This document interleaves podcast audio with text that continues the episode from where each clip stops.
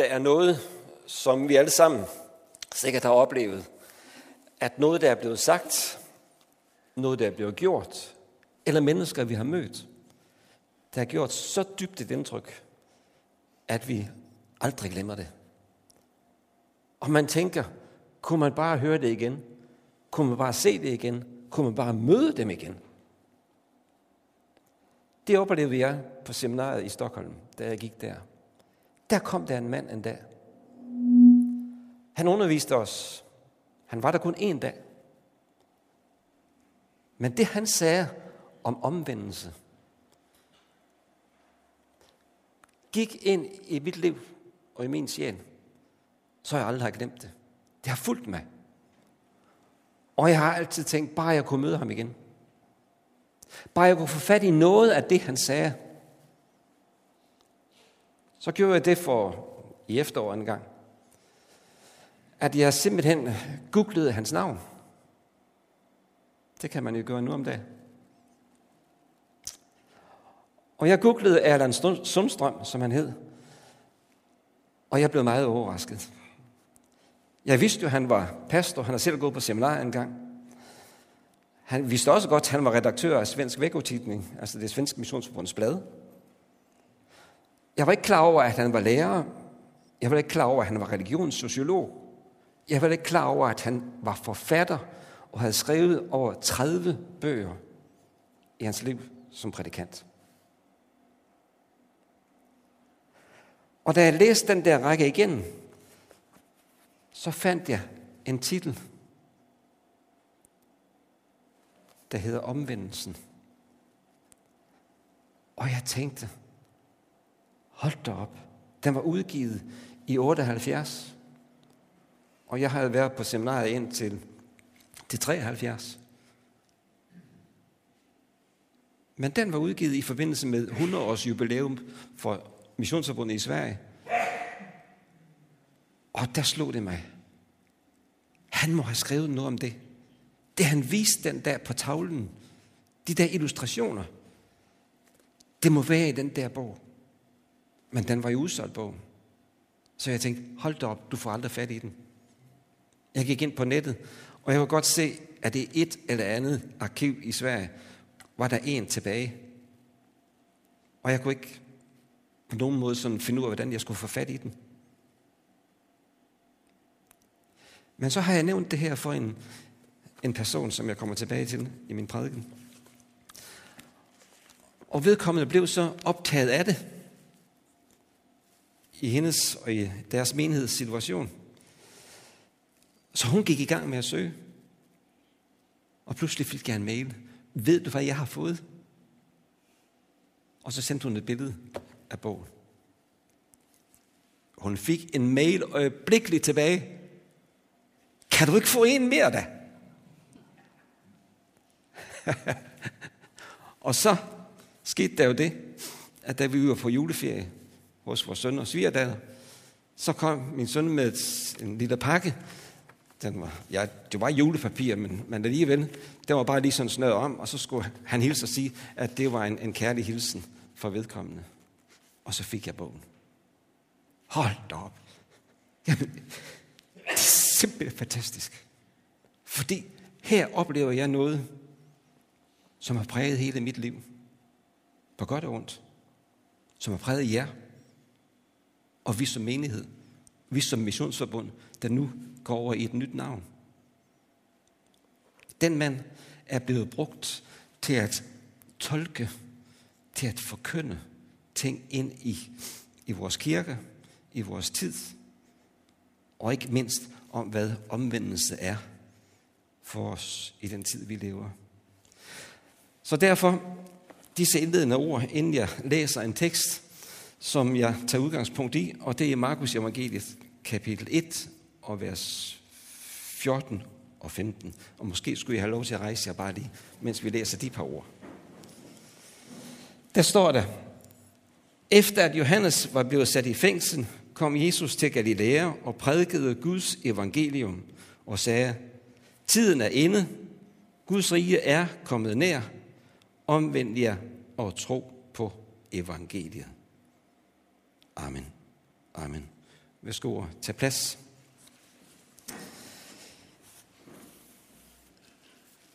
Herre, vi takker dig for dit evangelium. Til omvendelse, til tro og til frelse. Jeg beder om, at vi i dag, her må modtage det. Tak for de, som har givet det videre til os. Jeg priser dig for, at du vil fortsat selve det for os, som er her, og for alle i tiden, der kommer. Amen. Amen. Se, vi bekender i trosbekendelsen. Vi tror på Gud Fader, den almægtige, himlens og jordens skaber. Og med de ord, så erklærer vi jo sammen med tusinder og millioner af mennesker, at Gud er Gud i hele himlen og på hele jorden. Så vi erklærer, at Gud tilkendegiver, at han er Gud for alle mennesker på den her klode. Gud er alle menneskers, og Gud er alle tiders Gud. Og det er det, som vi jo elsker at citere, når Jesus i tale sætter det i Johannes 3:16. Således elskede Gud verden, at han gav sin søn den enborne, for at enhver, som tror på ham, ikke skal fortabes, men have evigt liv. Og vi hører det også, at Paulus jo er i samme spor, når han siger i Titus 2.11, Guds nåde er blevet åbenbaret til frelse for alle mennesker. Og han fortsætter i, anden, i 1. Timotheus 2.4. Gud vil, at alle mennesker skal frelses og kommer til erkendelse af sandheden. Spørgsmålet er, vil vi mennesker, vil du og jeg, give os til kende over for Gud, sådan som han giver sig til kende over for os? Vil vi lade ham omfavne os med den her kærlighed, som han giver til alle på den her jord, og til alle, der samles i himlen. Og for at finde det positive svar til det, så er det, at Jesus her hjælper os med det første. Og jeg vil understrege, det er det allerførste, han vælger at forkynde. Når han står frem, så siger han, Guds rige er kommet nær. Omvend jer og tro på evangeliet. Så før alt det andet, der skulle siges, og alt det andet, han kom med, så skulle det her siges, at Guds rige er så nær, at han nu giver sig til kende med en livgivende gave til omvendelsen og til tro. Og derfor så har jeg altså formuleret mit tema, som jeg har gjort i dag, at det handler om en livgivende omvendelse, som Gud giver os. Som Gud giver os. For Herrens egen hånd. Og jeg, ved ikke, og jeg ved ikke, om I kan mærke det, men jeg glæder mig altså sådan til at dele det her med jer. Fordi det er ligesom, ja, det har været, og det er mit liv. Og jeg fik spørgsmålet fra personen, kvinden, der gav mig den her bog. Hun fortalte, at de i deres menighed har unge, der kommer og spørger, hvordan bliver jeg en rigtig kristen? Hvornår sker det? Og det er, handler om en gospelkirke, hvor man kommer fra mange forskellige kirkesamfund, og samles og synger og lovpriser og så videre. Men mange er usikre på, hvornår er det, at jeg sådan er rigtig kristen? Og jeg ved godt, at jeg har stillet det her spørgsmål før lige her, op til jul, men I får det altså en gang mere, for det er så vigtigt. Og så hørte jeg en samtale med en god ven her for ikke så længe siden, hvor jeg blev spurgt, hvordan eller han, han sagde det sådan her, kunne der ikke forkyndes noget mere om Guds rige? Og hvilken indflydelse det har for os. Selvfølgelig som personer og som menigheder. Det er de to ting.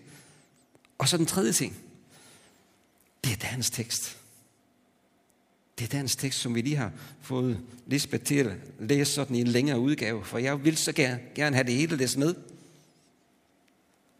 For i den samaritanske kvindes vidnesbyrd, som det jo er, der kan vi se, hvordan Jesus synliggør den her livgivende omvendelse. Her bliver det altså til mere end ord. Men her bliver det til et levet liv. Næsten en biografisk øh, udgave af, hvad omvendelse handler om. Jesus siger til kvinden, hvis du kendte Guds gave, som der står i den autoriserede, hvis du kendte Guds gave, og vidste, hvem det er, der siger til dig, giv mig noget at drikke, så vil du have bedt ham. Og han vil have givet dig levende vand. Omvendelsen handler om, at det er Guds gave. Det er bare vigtigt, tror jeg.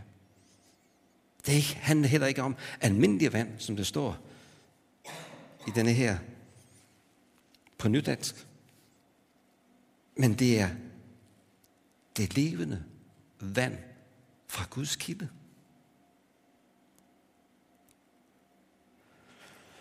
Kvinden kan jo slet ikke fatte, hvad det her det drejer sig om.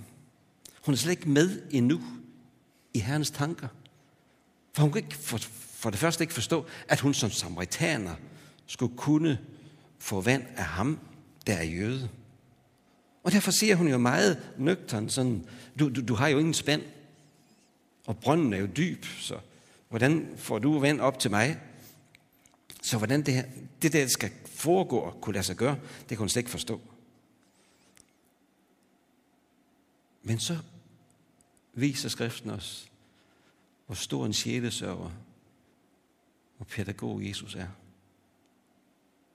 Han lader hende opdage, at for ham så handler livet med Gud og livet også imellem som mennesker. Det handlede altid om, at vi uden fordømmelser og uden skamfølelser kan være oprigtige, kan være sande i vores liv, både med Gud og hinanden. For i samme øjeblik, så siger Jesus, jeg synes, du skulle hente din mand. Tag ham med herud. Tag ham med herud.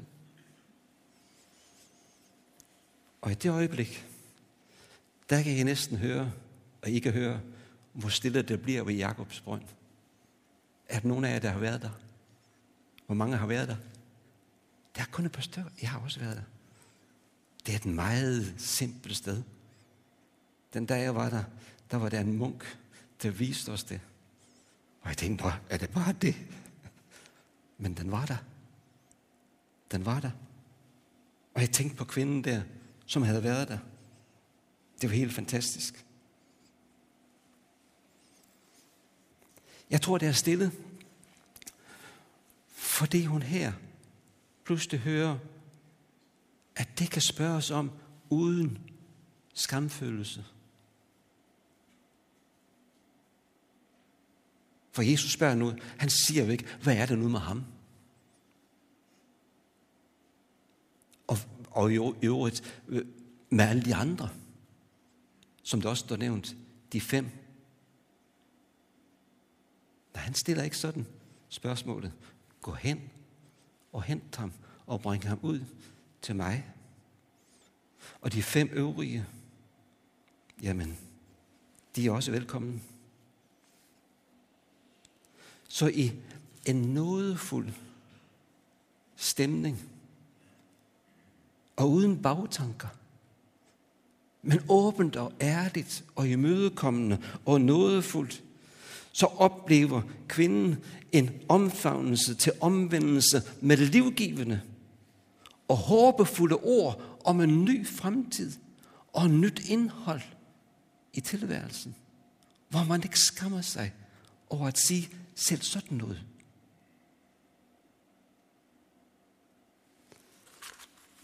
Det er, det er den største oplevelse af sjælesorg, man kan opleve i sit liv, det her. Det får nemlig så stor indflydelse på den her kvinde og på os, når det sker. At man løfter blikket. At man får mod til at se både Jesus og andre i øjnene. Selvom man har det der i sit liv, og den baggrund, og den historie, så sker der noget. At pludselig, så får man frimodighed som hun gjorde, den her kvinde. Og gjorde hun? Hun styrtede hjem, og som det står i den oversættelse, du læste, hun råbte ind i byen. Kom og se en mand, som har sagt mig alt, hvad jeg har gjort. Kom og se ham. Og den, du læste, den tekst der, den giver meget stærkt udtryk for, at de vidste godt, hvad der var sagt om hende.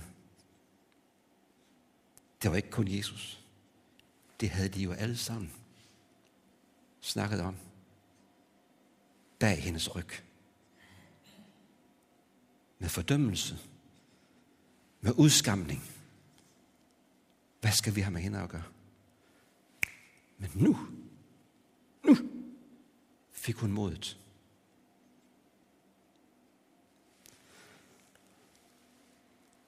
en livsforvandlende samtale bliver her rammen om hendes omvendelse. Og hvis vi kunne spørge hende, kan du sige mig, hvornår var det, at du blev omvendt?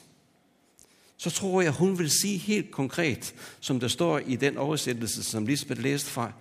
Det skete, da Jesus mødte mig ved Jakobs brønd klokken 6 om morgenen den og den dag.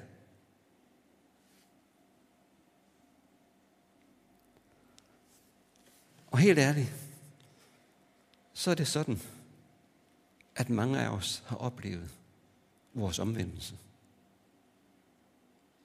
Og det er det, som den første illustration vises, eller vises fra den gode Erland Sundstrøm i bogen her. Og nu skal vi se, om vi kan få den frem. Det er nemlig et U et U. Kan du få den næste frem? Der. Det er et U, som illustrerer, at vi lever som mennesker i den retning, men pludselig en dag, bum, så møder Gud os. Det er en radikal omvendelse, som kvinden her oplever. Og hvis vi havde tid i dag, så ville mange af jer kunne fortælle hver enkelt, at I, nogen af jer, kan fortælle, at det her det er sandt. For på den dag og på det klokslet, der oplevede jeg omvendelsen til tro i mit liv. Så sent som i sidste uge læste jeg en artikel i Kristi Dagblad, og tænkte, den fyldte næsten en hel tid. Det var et vidensbyrd for en mand, som fortalte, han sagde, hvis jeg gik ind af den dør, jeg stod overfor, så vidste jeg med mig selv, at når jeg kom ud af den, så ville jeg blive et helt, så ville jeg være et helt nyt menneske. Og det er det, han fortalte om, at det var det, der var sket. Døren, han stod overfor, var en kirkedør. Og der gik han ind, der hørte han om Jesus. Før havde han ikke noget forhold til tro, nogen forhold til kristendom eller kulturen i det overhovedet. Men han, da han gik ud, var han en personlig kristen. Så han i dag kunne sige, at nu fylder Jesus Kristus mit liv med ny glæde og med ny drivkraft og alle de ord, man kan sætte på det. De vidensbyrd er gode at have. Både i ens eget liv, og også når andre fortæller det. Og vi kan se det, ikke kun i, selvfølgelig i vores aviser og vores bøger og alt det, vi omgiver os med af den slags, men også i skriftens ord. At sådan møder Gud mennesker til omvendelse. Overraskende, ubegribeligt. Enkelt og lige til. Vi har det jo i, i Bibelen, når Jesus møder øh, Zacchaeus. Hold op, han siger jo med det samme, alt det han har snydt for, jamen det vil han gerne betale fire dobbelt tilbage. Så bare sig til Jesus. En anden mand, som jo har den her radikale omvendelse, det er Paulus.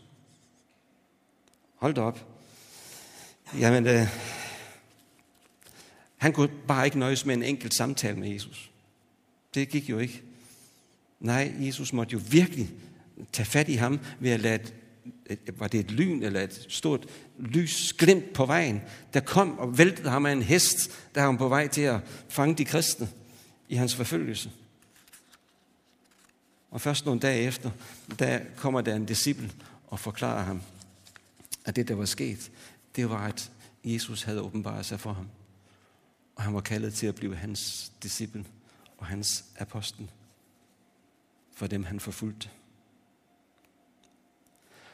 omvendelsens, denne radikale omvendelse, jamen, den kan vi læse om i skriften mange, mange steder i vores historie og i vores egne liv. Så den er som det her u. Og det er jeg, lever, det er jeg vokset op med. Og det er I mange også af jer. Men den er også, og det er det næste, omvendelsen er også som et y hvor omvendelsen er en personlig afgørelse. Den er en personlig afgørelse.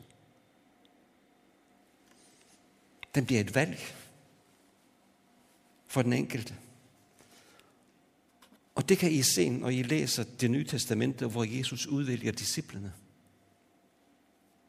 Når han kalder dem til at følge ham, for at blive hans disciple, så siger han ikke, til en eneste af dem. Bekend jeres sønder. Og kom så og følg mig. Har I tænkt på det? Nej, Jesus, når han møder dem, så siger han bare, følg mig.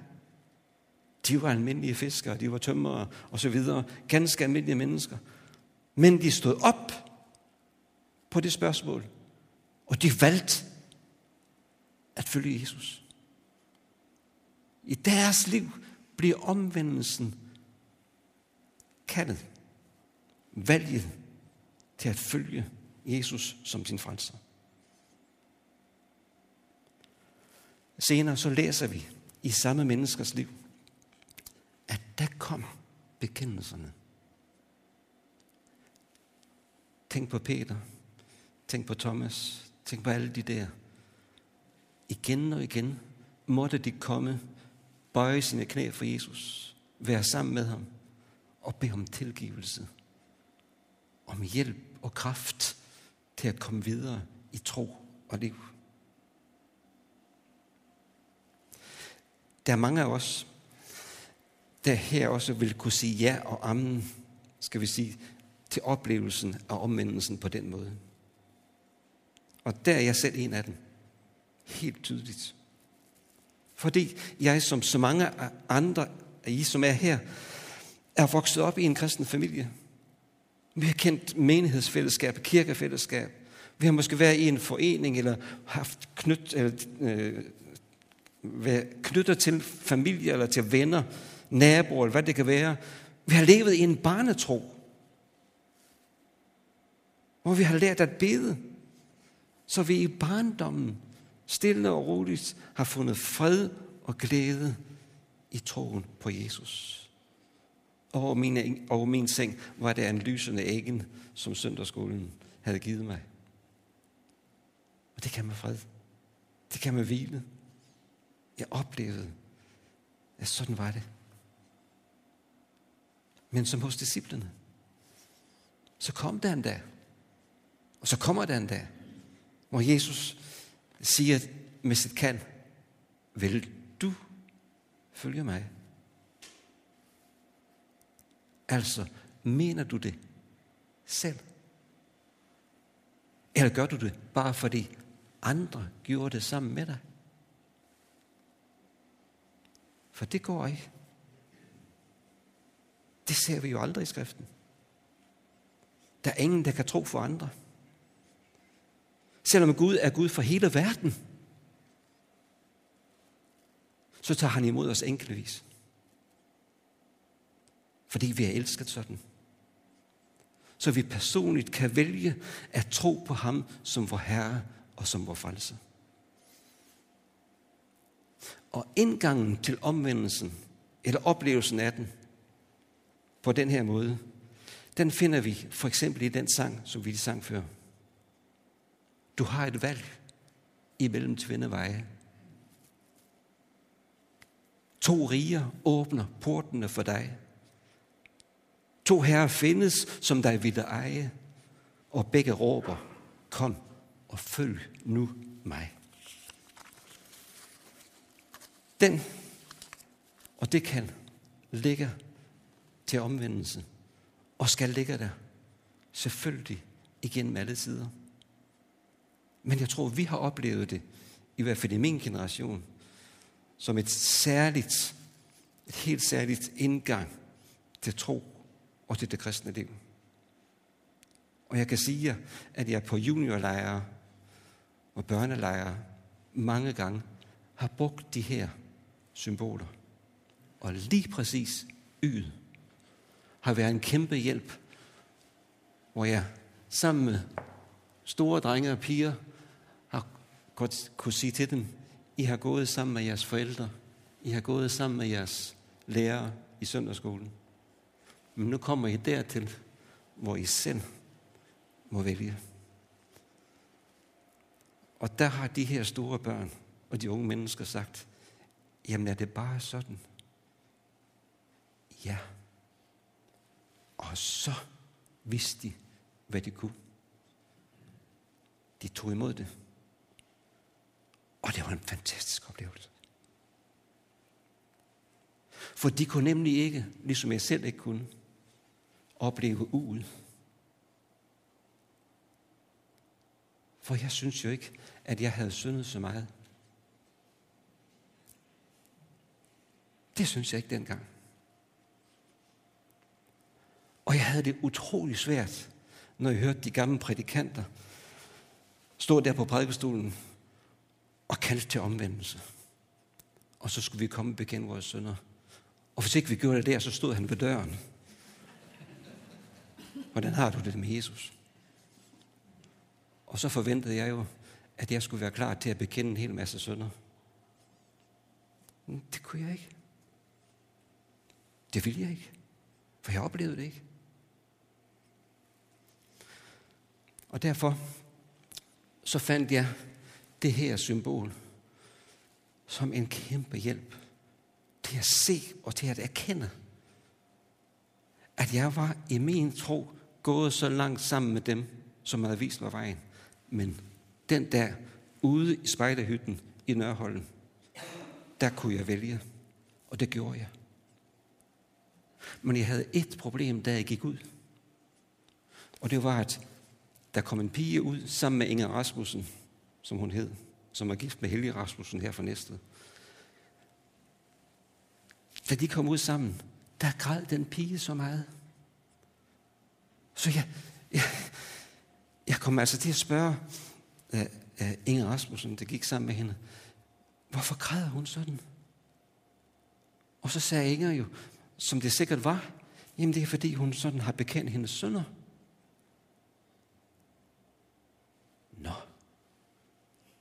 Og jeg kunne ikke sådan i en alder på 12 år begynde at spørge efter, hvad betyder det?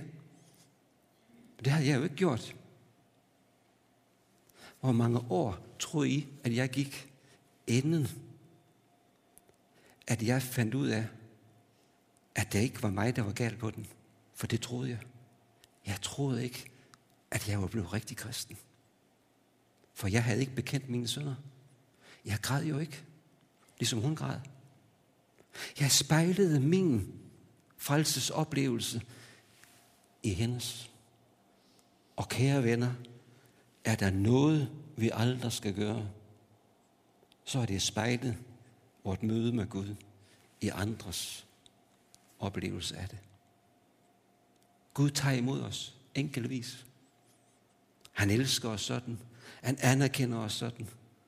Og leder os videre. Men jeg fik den her, og det her symbol, som en kæmpe hjælp, da jeg så 10 år senere sad på seminariet og fik en meget vis mand til at vise mig, at det der, det kan du godt finde fred i. For det gjorde disciplene. Og det gjorde mange andre, og mange andre gjorde tiden. Ja, det blev sådan lidt meget personligt her, men det havde jeg brug for at sige. Den sidste illustration, som hjælper os i omvendelsen, det er jødet. Det er det her jød, hvor omvendelsen er en udvikling, det er en livslang modenhed, som vi kan erfare, og nogle mennesker erfare. Det sker også i Bibelens beretninger.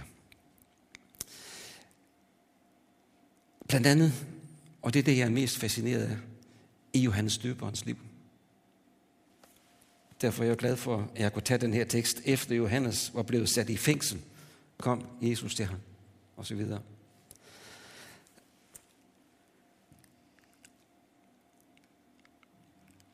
I Bibelen kan vi se, at her oplever Johannes, som der står beskrevet om ham, at han fra barns ben oplevede, at Gud var med ham, at Guds ånd fyldte ham med kraft og styrkede ham i hans liv.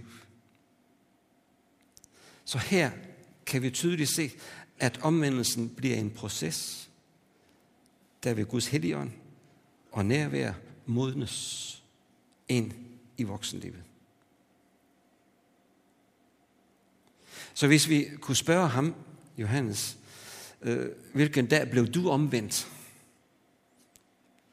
Jamen, så ville han ikke kunne sige, at det var den første dag, jeg, da jeg så Jesus i ørkenen. Han vidste godt, hvem han var. Det er Guds lam. Du er det, som bærer verdens synd.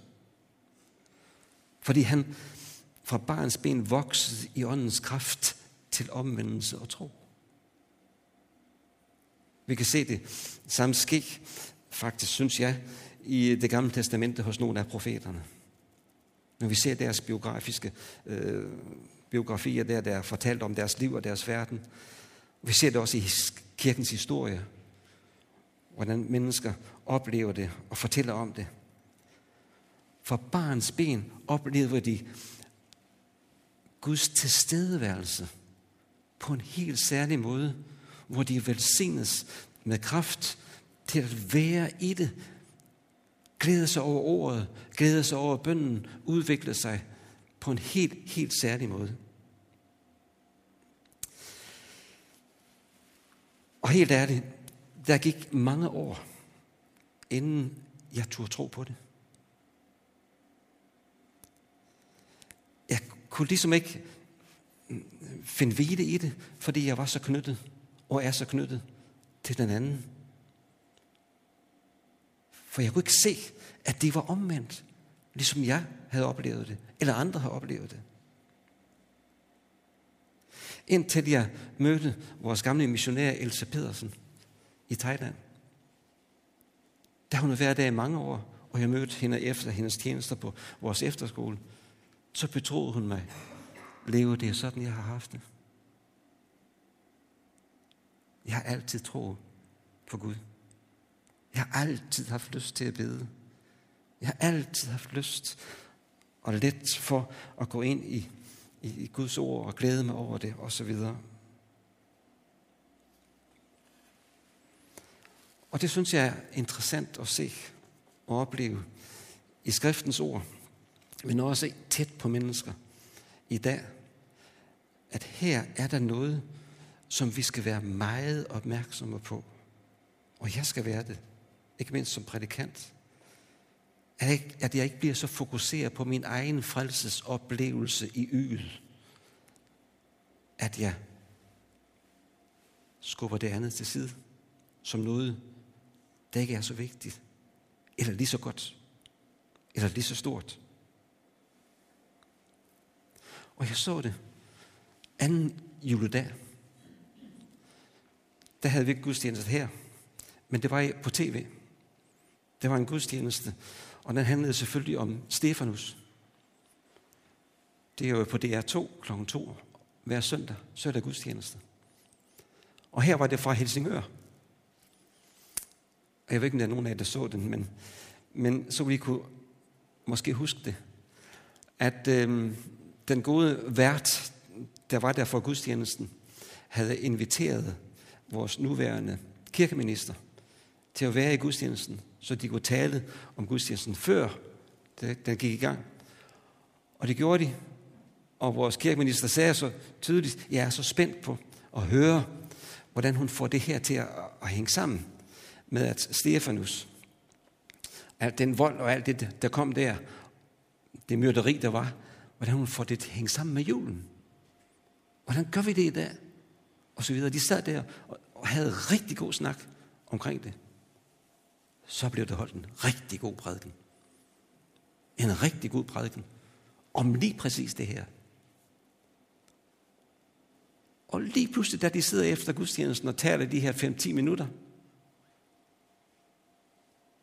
så begynder de at tale om deres egen tro. Hvordan det kommer til udtryk i vores familier, i vores byer, i vores fællesskab og hende som kirkeminister. Og hun siger så pludselig, ja, jeg er helt ærlig. Jeg har aldrig talt så meget om tro, som jeg har talt i de sidste fire måneder. Hun er pludselig ledt ind i en opgave, hvor hun oplever, at troen er meget, meget vigtig. Og så er det, åh, jeg tænkte, nej, ja, det er rigtigt. Så begynder de at fortælle lige præcis det her vidensbyrd, som vi har i dag. Jeg tror, det er Lorraine, som hun hedder, at hun fortæller om, at hun er opvokset i et hjem, hvor hendes forældre ikke var kristne. De var ateister. Og så rykker det jo i kirkeministeren, fordi så, sagde hun, sådan har jeg også haft det. Men jeg vil gerne sige, jeg har haft en oplevelse af, at troen altid har været med mig. Og har været i mig. Det er sjovt, du siger det, siger journalisten så. Så har jeg også altid oplevet det. Kan I høre det?